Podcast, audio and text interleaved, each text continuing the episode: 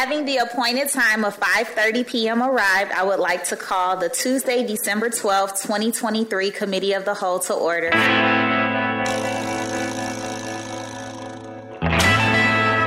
You know what time it is. Welcome back to the Council Roundup. This is your host, Trent Nelson. Big shout out to Greg Bishop. Thank you for guest hosting the show that you did for so long. I know that everyone was thrilled to hear you once again while I was on holiday. Got a great council roundup for you today. We left after the previous committee of the whole meeting. We are back for the successive committee of the whole meeting. December 12th meeting was not the longest committee of the whole that we have been a part of, but there were some very eventful bits, some good discussion at points concerning, well, concerning just a whole bevy of topics. Some more controversial than others. Ward 5 Alder woman Lakeisha Purchase was the chair this evening, while Ward 6 Alderwoman Jennifer Notariano was the vice chair. And of course, we have some fun, whimsical topics. A dog was presented by the mayor, just a year and a half old. Aries will be available at the City Hall's Holiday Pet Adoption, which is kicking off at 11 a.m. on this Friday, December 15th, going on until 2 p.m. that day. So get on down there and see if there's any friends that you might be able to save and give a good home to this holiday season. Do we really need a holiday to love other things? Just asking. Now, as it concerns ordinances that are tabled or that are remaining in committee, we will be brief this day. And that's because, frankly, there are only two. What are they? Well, 2023 443 has to do with, drumroll please, the grapple truck that we have spoken about across seemingly every one of our council roundups. Public Works needs an additional grapple truck in order to account for emergencies, breakdowns, simple maintenance conditions. Sure, $290,000 is not the cheapest amount of money, yet, to be sure, it is being split between all of us. So, pretty good deal. If you look at it that way, it will be helping us all. Hence, we could rationalize that all of our funds are going to it. It is helping us all. Pretty good deal. And of course, 2023 537 concerning the unappropriated fund balance to pay the eligible expenses for some of the costs associated with the Legacy Sports Park redevelopment agreement. That certainly is a topic that across well, the last several weeks, to be sure, has had some back and forth, some discussion. At points, we will continue to keep our eyes on how 2023 537 ends up being resolved alongside 2023 443. Both important, both important in different ways for different reasons, of course, both helping the community, but differently. Such is living in a society. Now, as I promised, it was going to be quick because those were the only two ordinances being tabled or remaining in committee. And so we move on to those ordinances for committee consideration. Now, what are they? Well, 2023 573 through 2023 581 were all up for committee consideration. And apart from just two of the ordinances, 577 and 581, there was no discussion. They were simply brought up, passed, and they kept the evening going. We will be getting to all of these ordinances, 573 through 581, explaining what the ordinances that they passed were for, as well as those particular ordinances that were discussed, what was discussed regarding them. And then, well, and then we, we had some discussion after during the citizens' request to address the committee. We'll have all of that when we come back. This is the Council Roundup. This is your host, Trent Nelson. We'll see you in just a second. You know what time it is. This is the Council Roundup with Trent Nelson. Welcome back. Now, we just went through which ordinances are remaining in committee. There are only two. For committee consideration, however, we had a whole mess of ordinances that are continuing on to the City Council next week. 2023 573 through 581. What are they? Well, here we are. 2023 573 is an ordinance accepting and authorizing the execution of contract UE 24 10 62 with the Central Stone Company in an amount not to exceed $5.1 million for the purchase and delivery of limestone for the Dallman Power Plant scrubber for the Office of Public Utilities. Fairly simple, straightforward. Limestone is necessary for the Dallman Power Plant scrubber. Central Stone Company has contract with the city's Office of Public Utilities, henceforth for the safety of the community, for the efficient well being of the Dallman Power Plant. This is a no brainer, simple, easy ordinance, no big deal. 2023 574 is an ordinance accepting bids and authorizing a contract UE 24 10 68 for a fuel delivery truck for electric TND with Wirtz Welding and tank service in an amount not to exceed $285,260. Again, simple, straightforward. Public utilities needs the proper machines and resources to fulfill their duties, much like limestone for the Dallman Power Plant scrubber. A fuel delivery truck is wholly reasonable to help the city function properly. Slam dunk. 2023 575 is an ordinance annexing the former Union Pacific Railroad property to the city of Springfield. This would be passed without discussion. 2023 576 is a resolution notifying the state of Illinois' Department of Transportation that an additional $470,650 of motor fuel tax funds may be spent for the maintenance of streets and highways under the Illinois Highway Code for the calendar year of 2024 by the Office of Public Works. Streets need to be maintained. You hear all the time people complaining about inadequate street maintenance, leading to vehicle damage, potholes, the like. Nearly $500,000 in motor fuel tax funds certainly will help go, to use a bit of a pun, the distance in remedying that. Now, 2023 577, which is an ordinance to increase the number of Class D liquor licenses by one for Los Rancheros of Litchfield Incorporated, doing business in town as the Taco Joint, located at 710 South Grand Avenue East in the capital city, which, for those listeners of our programs, we discussed with Michelle Ownby during our last weekly chat of November.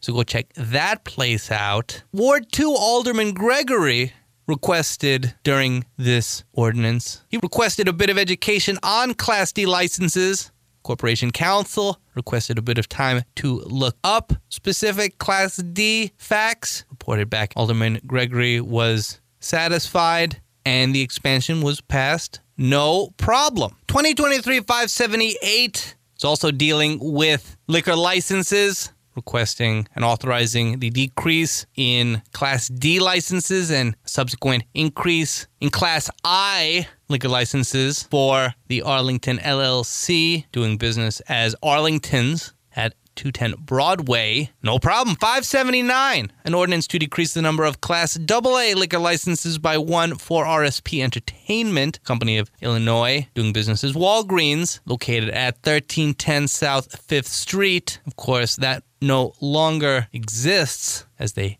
closed it earlier in 2023 to the chagrin of many across that portion of the community that, to be frank, no longer has convenient access to larger chain stores of the Walgreens CVS variety. And of course, 2023 581, an ordinance authorizing the additional payment of $50,000 for a total not to exceed $100,000 to Clark Baird Smith LLP for the contractual services of a labor relations attorney for the Office of Corporation Counsel. Now, that final ordinance had a bit of discussion surrounding it. Alderman Redpath of Ward 1 requested some clarification concerning whether the payment for the contract was for permanent employment. Corporation Counsel then explained that it was paid for outside counsel to negotiate union contracts in absence of a permanent labor attorney for the city. Corporation Counsel also noted that outside counsel is currently negotiating seven separate contracts and has assisted with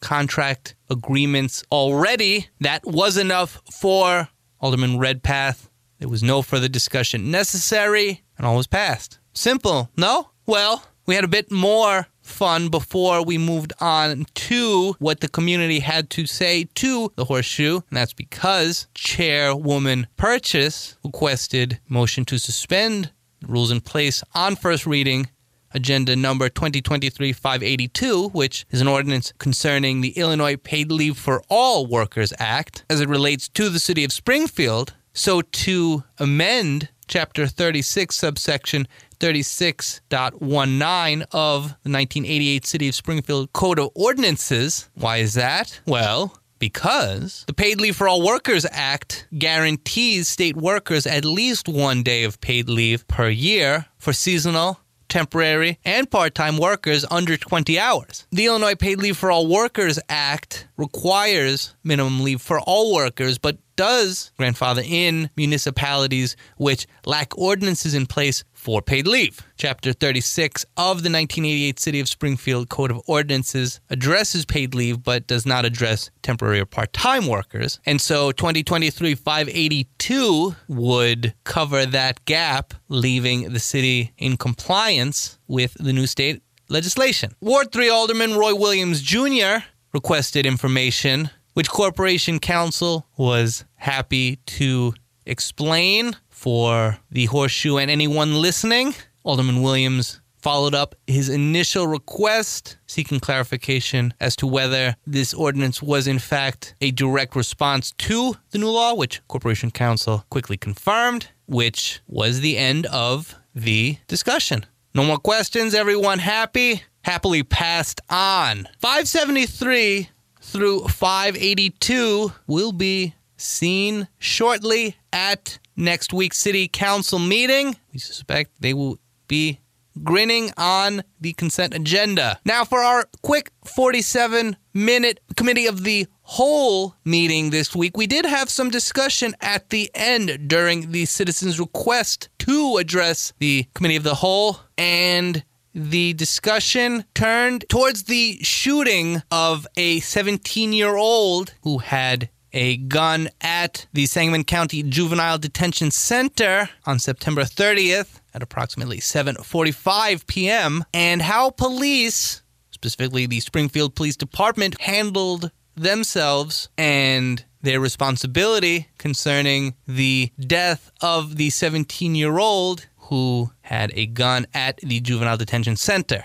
Mr. James Johnson was the first citizen to speak. Alice Ramey was supportive of the police, but why not let those individuals who spoke, why not let them speak for themselves? Good evening. Good evening. Yes, I am Mr. James Johnson. TV20 knows me as resident.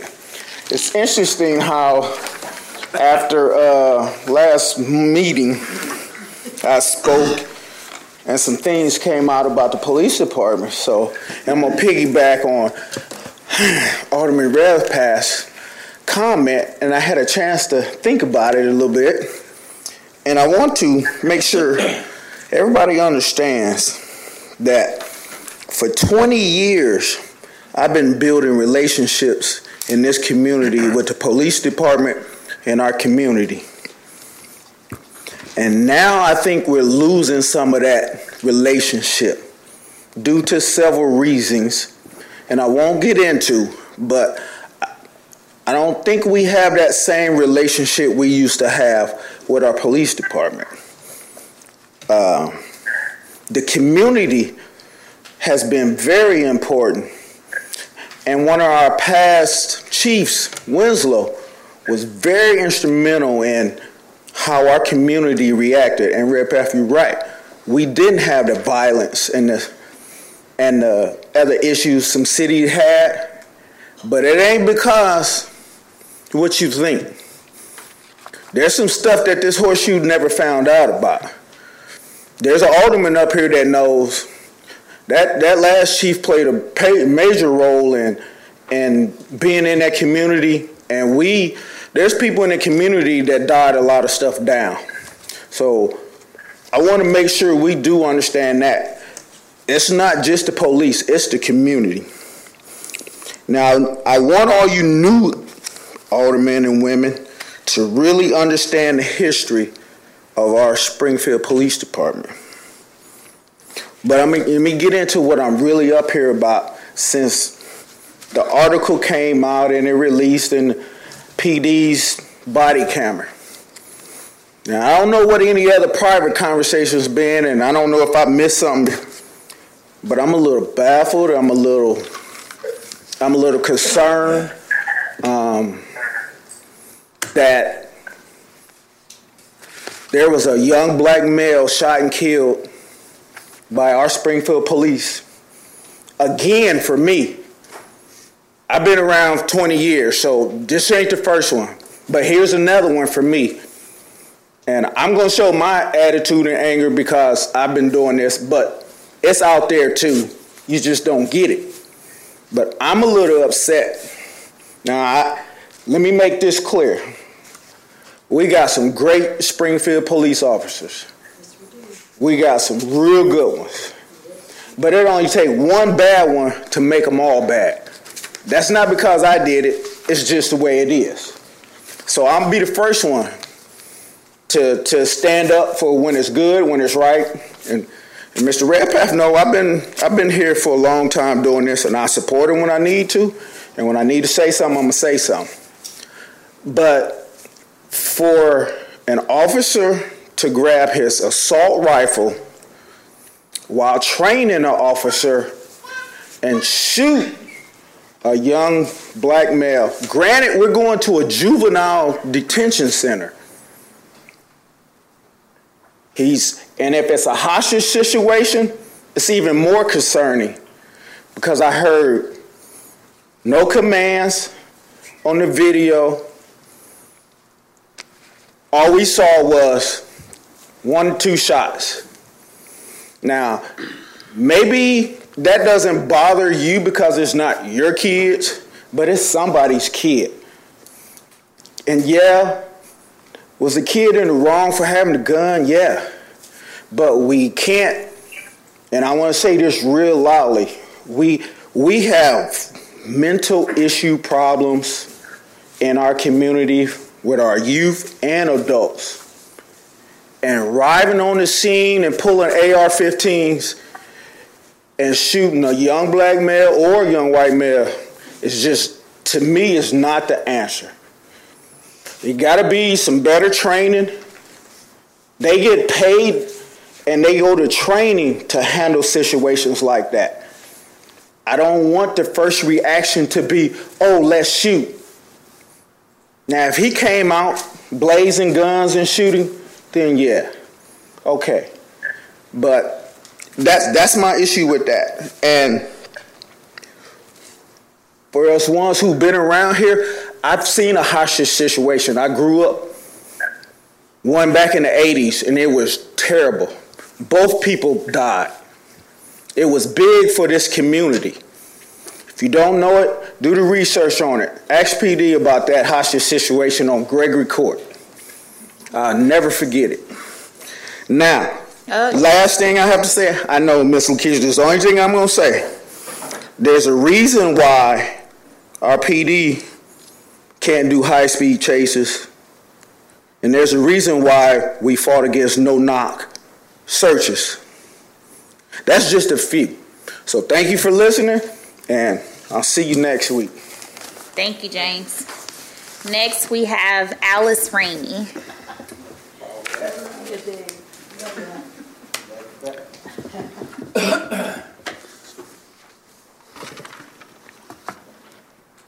I'm Alice Ramey, and I think y'all know that uh, the police department is part of my family and the fire department.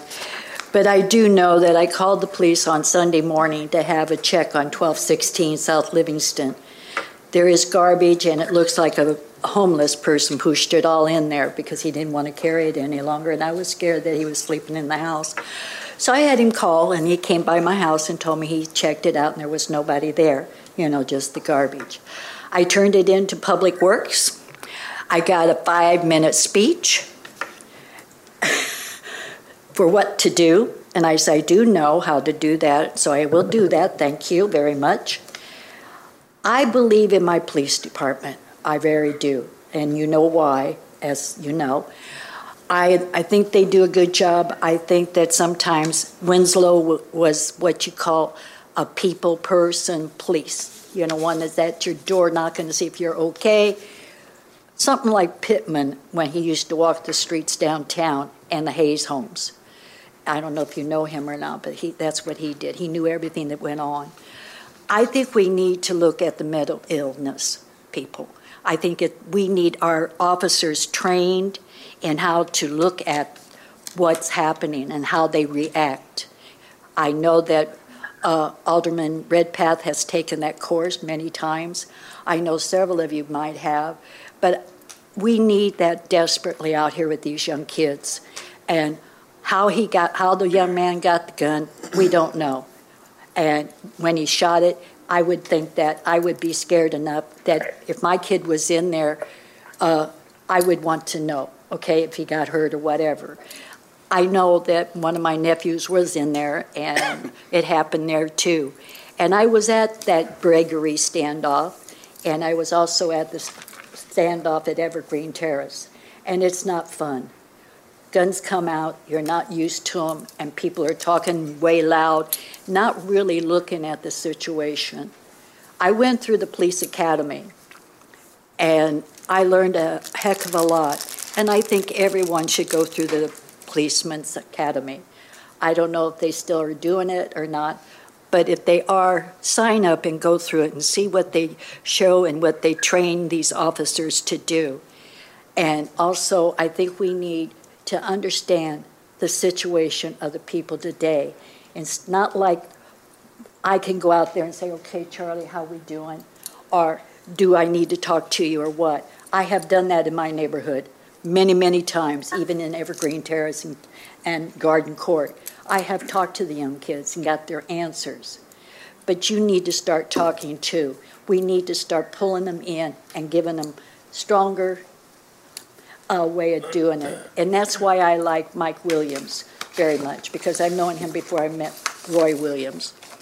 And he is trying to help the 12, the kids, young kids to learn the, uh, respect and learn to know what it's like to be there and give them an education on the proper way to eat and what you should have to keep your bones strong and your mind strong.